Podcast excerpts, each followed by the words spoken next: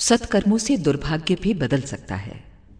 प्रारब्ध कर्मों का, भूतकाल में किए हुए भले बुरे कर्मों का फल मिलना प्राय निश्चित ही होता है।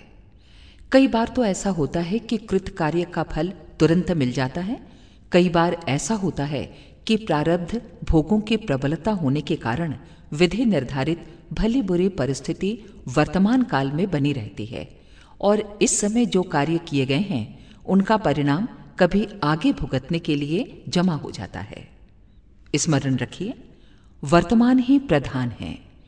पिछले जीवन में आप भले या बुरे कैसे भी काम करते रहे हों, यदि अब अच्छे काम करते हैं तो चंद भाग्य बन गए फलों को छोड़कर अन्य संचित पाप हतवीर्य हो जाएँगे और यदि उनका कुछ परिणाम हुआ भी तो बहुत ही साधारण, स्वल्प कष्ट देने वाला एवं कीर्ति बढ़ाने वाला होगा।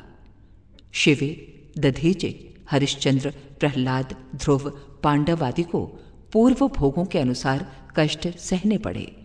पर वे कष्ट अंततः उनकी कीर्ति को बढ़ाने वाले और आत्मलाभ कराने वाले सिद्ध हुए।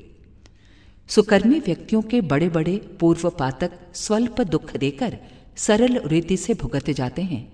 पर जो वर्तमान काल में कुमार्गामी हैं, उनके पूर्वकृत सुकर्म तो हतवीर्य हो जाएँगे। जो संचित पाप कर्म हैं, वे सिंचित होकर परिपुष्ट और पल्लवित होंगे, जिससे दुखदायी पाप फलों की श्रृंखला अधिकाधिक भयंकर होती जाएगी। हमें चाहिए कि सदविचारों को आश्रय दें और सुकर्मों को अपनाएँ। अखंड ज्योति फरवरी 1950 पृष्ठ 17 से 19